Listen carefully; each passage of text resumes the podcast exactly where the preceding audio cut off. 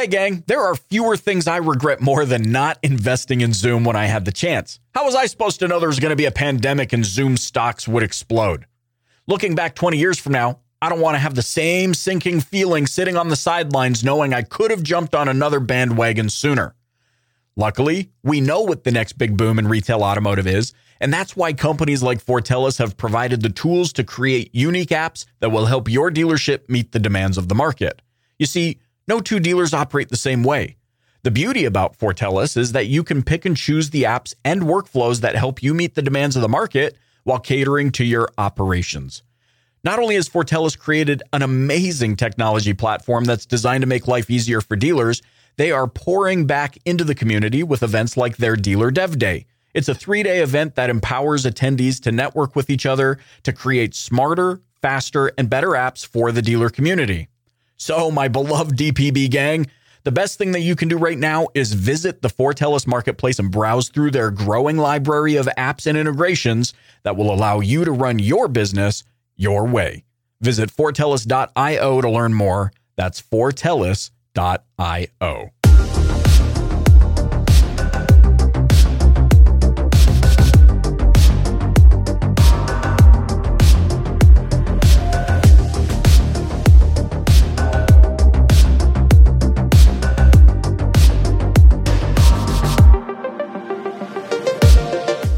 What do you say to the dealer who's been so caught up in, but I gotta make ends meet by doing the things I've always done? How do I balance that? Because there is an immediate need with the concept of seeing incremental gains through social currency and building out culture and and all of those things. Like how do you because because we tend to be one or the other, right? It's like, well, I can't go all in on culture because if I'm all in on culture, then how do I increase my bottom line and I've got OEMs breathing down my neck saying I got to so how did you navigate that? What's your experience there?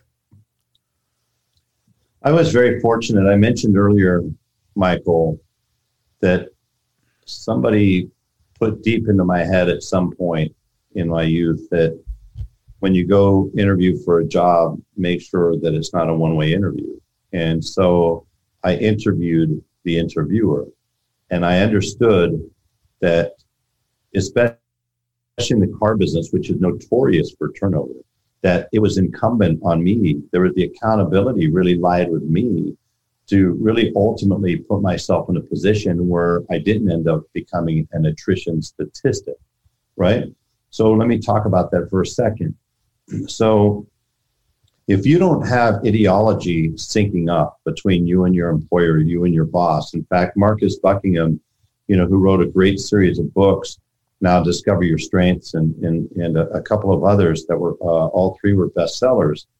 You know, they did exhaustive. Nielsen did exhaustive studies on the the employer employee relationship, and what they learned uh, after years of research was that people go to work for companies, but they always quit their manager.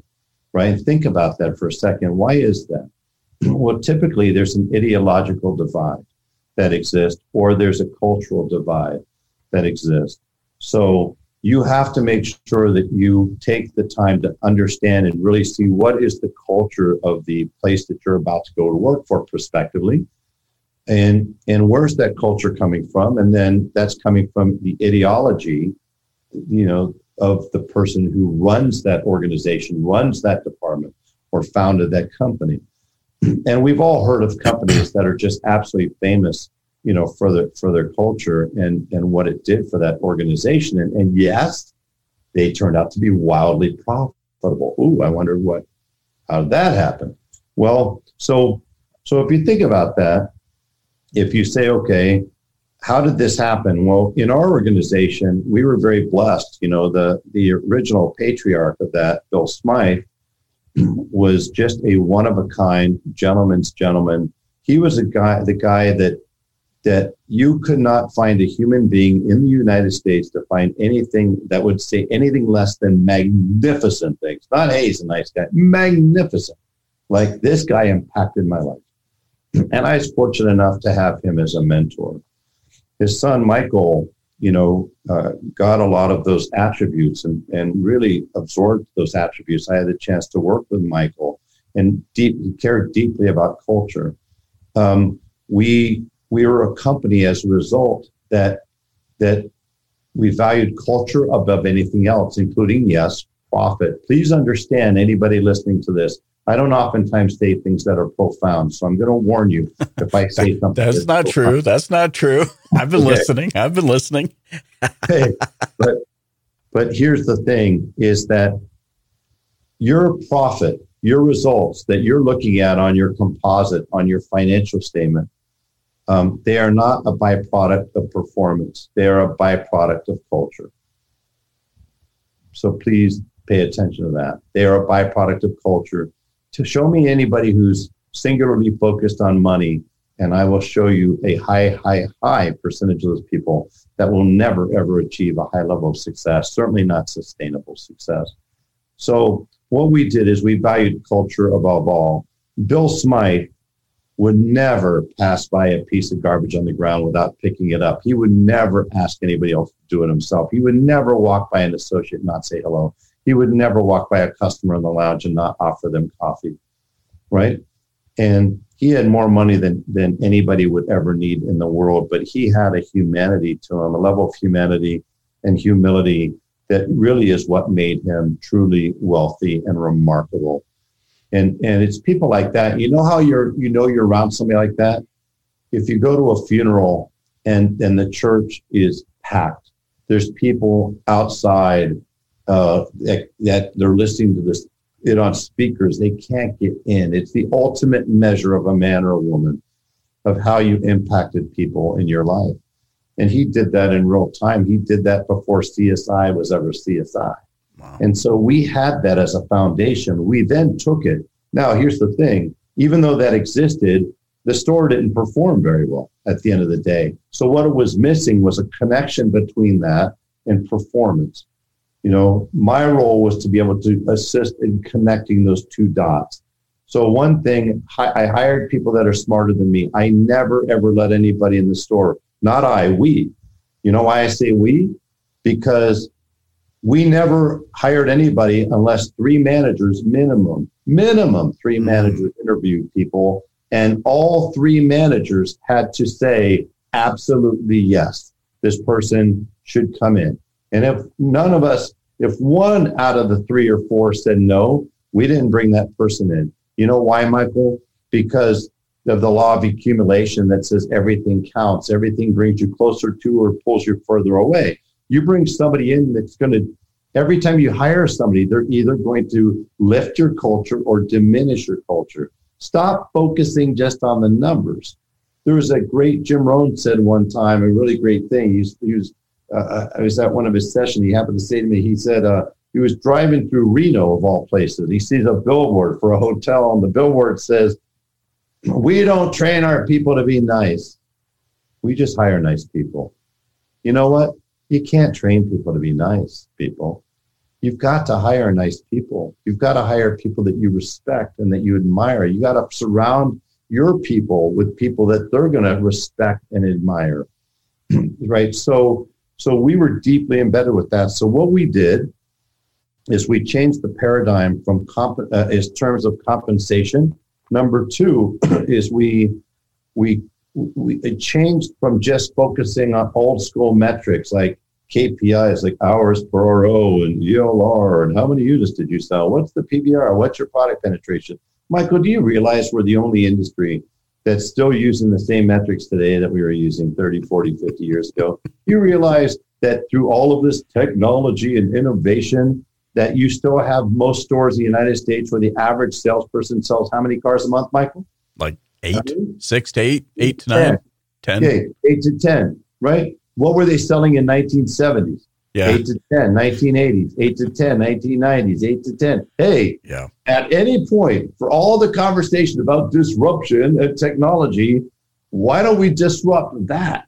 Right? Mm. What, at what point, guys, are we going to connect this technology and, and that we think that every time we go to an NADA convention, walk up and down the halls, I find it fascinating as a social experiment that dealers will walk up and down, the managers walk up and down the convention hall looking for something to this day that could be a silver bullet. Not all dealers, but many dealers do.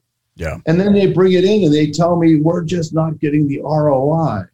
Why? Because the ROI doesn't live there, man. Mm. The ROI lives in your people. Invest in your people. What percentage, Michael, would you say? What percentage of all dealers would you say have a formalized training program in the year 2021?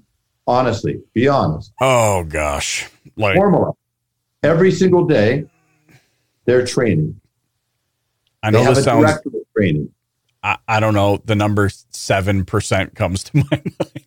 It's it's tiny, isn't it? Yeah. Right. Doesn't matter if it's five or seven or twelve. It's terrible, terrible, or terrible. Yeah. Well, and, and that's an indictment. We're not investing in our people, right? We're, do you, when's the last time you saw a dealer do culture training? Michael, we spent over $250,000 every year with a company called the Pacific Institute, which was culture training. And you know what's really amazing about that?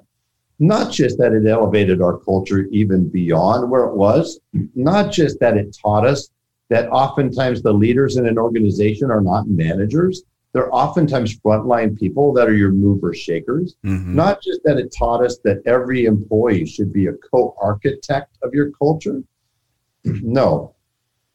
It was the fact that investing that money actually could cause some of our great people to leave our organization.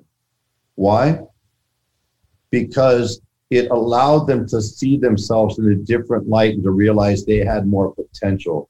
So I Mm. had a technician after all that training said, you know, David, I need to go start my own repair shop. And you know what we said? Congratulations. And we meant it. We meant it. So, you know, you do it with that authenticity, with that level of honesty, and with that level of true caring, which came from the top down. It started with with that patriarch and it worked its way down. I was fortunate enough to be become the dealer and the president of that organization. We ended up selling it to AutoNation. And by the way, I love AutoNation. AutoNation taught me a lot in eight years. Um, but just like my father, who taught me everything not to do as a father, he taught me everything not to do as a husband, he taught me everything not to do as a human. AutoNation many times taught me things to do that to this day I leverage and I, I value greatly.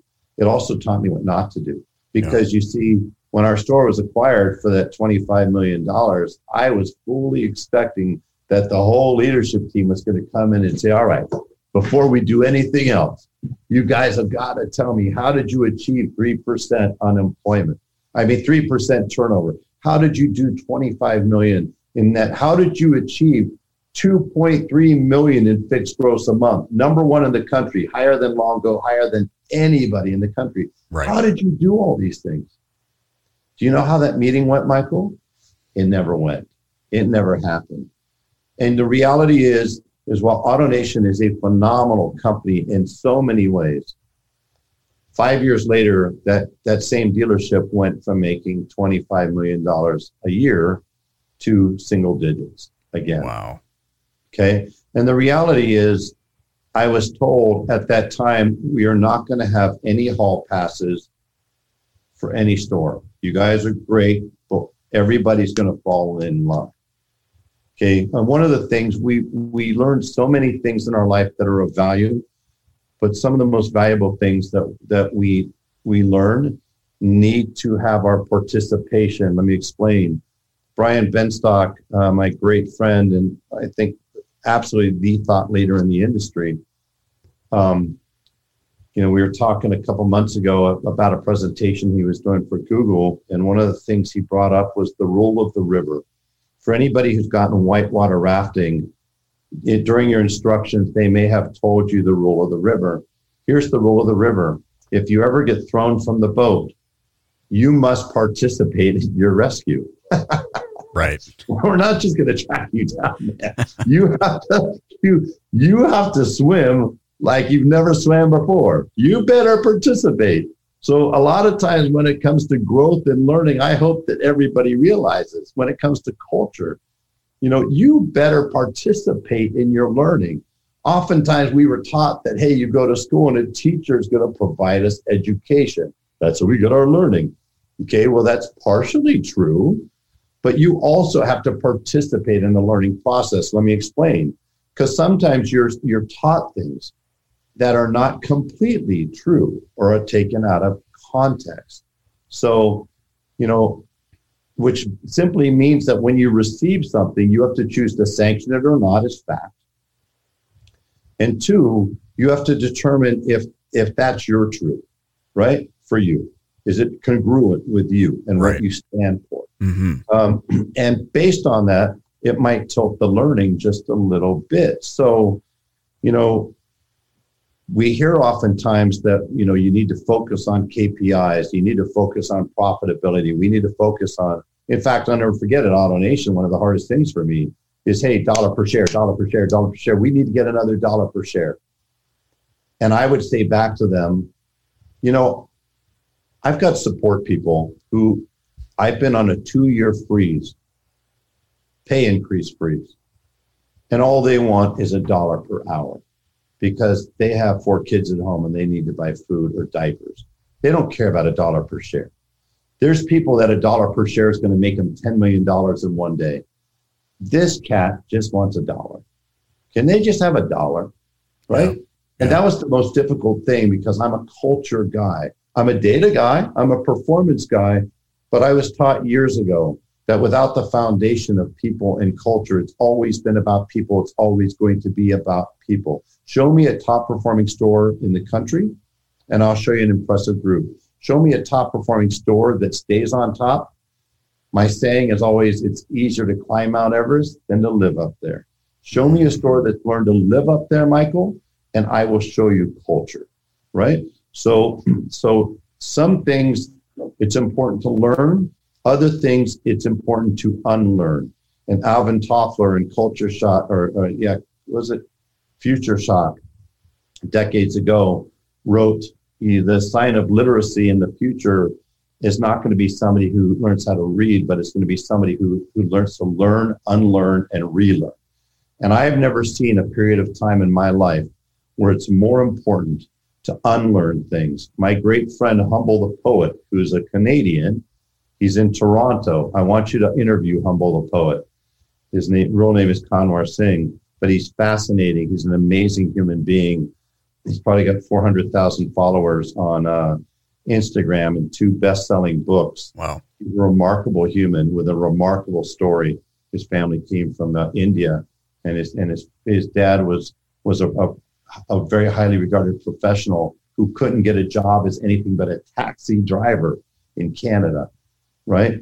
And uh, and and Kanwar became an elementary school teacher, and now he does uh, performance, and he's an author and does other things. But the point is, you know, he's got a book called Unlearn, and it's and it's just about that. So we need to understand how to value learning and unlearning. We need to value that oftentimes we learn from the people that work for us, not just the people we work for. And we need to value above all people, right? We need to value our culture and protect it with our life because we owe it to every person in our business. And if we do that, if we do that, those people will reward you. They'll make you look like a genius. They'll make your culture go up every year. And through that, yes, your performance now gets unlocked. I'm not saying that you can't improve your used cars or fixed ops or your hours per RO, even if your culture is not great. You can. But by elevating your culture, you've unlocked two things that didn't exist before. Number one was sustainable growth and success. And number two was levels of success that you never thought was possible. You see, Michael, the one thing I haven't told you about this dealership too, on top of the fact that it was 21 remarkable managers that made that happen, not me. My only job was to enable them with better data, better insights. My only job was to hire them to do a job and let them do their job. Too many dealers today still hire somebody to do something and then spend all their life telling them what to do. So, but we also did other things that was fully commitment. We eliminated advertising. I went to a Jay Abraham course three decades ago, two and a half decades ago, came back with a light bulb over my head and said, let's not spend any money on advertising. Why would a car dealer do that? It's insane, right? But what I figured out at that time, thanks to Jay, is all I was doing oftentimes at that time with advertising, he was teaching my people to sell from price and not from value. Mm. I was teaching them not to value the relationship with the customer, right? And we were teaching our customers not to value our brand, our brand being our manufacturer, our brand being our own dealership. And you know what happened? We ended up outperforming the top 25% Mercedes store in profitability by 8x. I didn't say the bottom, I didn't say the average. The top 25%, we outperformed them in net profit by 8x. We outgrew any store that Mercedes Benz had. And we did it without spending a dollar in new car advertising, not one dollar. You know what we did with the money, Michael? Mm. Here's culture. We established something called the Smythe European Empowerment Drive and SEED for short. We had nine zip codes that we served in our AOR, and we located a, a grassroots nonprofit in each of those nine. And our goal was to take the money we previously spent on advertising, figure it out on a per card basis, right? Take a certain dollar amount per sale and give it to that organization. To qualify as an organization, you had to validate for us. You had to file a grant application just like anybody else. You had to go through an interview process. By the way, guess who ran the grant board? Our employees. Guess who interviewed the nonprofits? Our employees. Wow. Not managers, our employees. Guess who selected the nonprofit from each zip code? Our employees, right? And what happened then is we ended up giving back to our community instead of spending the money on cable and TV and radio mm-hmm. station. Sorry, cable, TV, and radio station people out there, but it's the truth. And what happened was not that also elevated our culture. That sent a message of what mattered to us, right?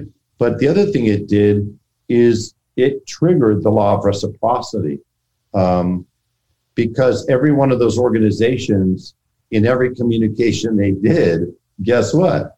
You guys ought to go to Smythe. You ought to buy a car, Smythe Buick, Smythe GMC, Mercedes, Volvo. You got to go see these guys.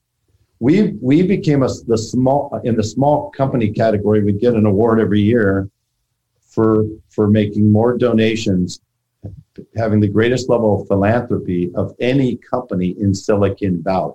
Wow. Mike.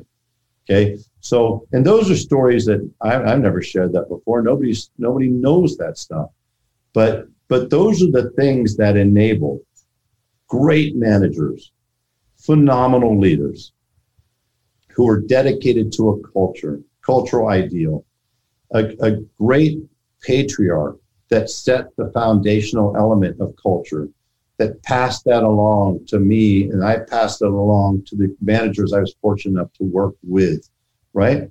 Who passed it along to the associates that created this authentic caring community, not for the employees, but for the customers. And then what we did is we did things our way and we created relationships with customers with the community that frankly didn't exist before. And in return, the community loved us back. That's really what happened. Now, once those transactional opportunities, make no mistake, we also performed at an incredibly high level, closed at an incredibly high level. But but what really triggered all of that was that was the culture side of things. So 20, I mean, I started there over 30 years ago, and 30 years later, I'm still saying it. For any dealer, any manager out there who's listening to this, as Michael said, I would implore you, not just recommend, take a hard look. Last year, many dealers had to take a hard look at their dealership, their cost structure, their staffing structure. Take a hard look this year at your culture because what happened in 2020, hopefully, for the sake of humanity, for the sake of the health of our family and friends, will never be replicated. For this know, for our businesses that convergence that conspired for help create great success in the industry may never happen again. But it's okay because if you do a reset this year and take a hard look at your culture and focus first and foremost on culture you know Liza Borches uh, just has such a phenomenal approach you know when it comes to culture as an example Um, Kristen Diller down in North Carolina is a phenomenal approach when it comes to culture. Brian Benstock, you know, is deeply committed to culture. It doesn't mean people they do everything right every day. It doesn't mean you don't make mistakes. Right. It just means that you're relentlessly pursuing the best culture you can.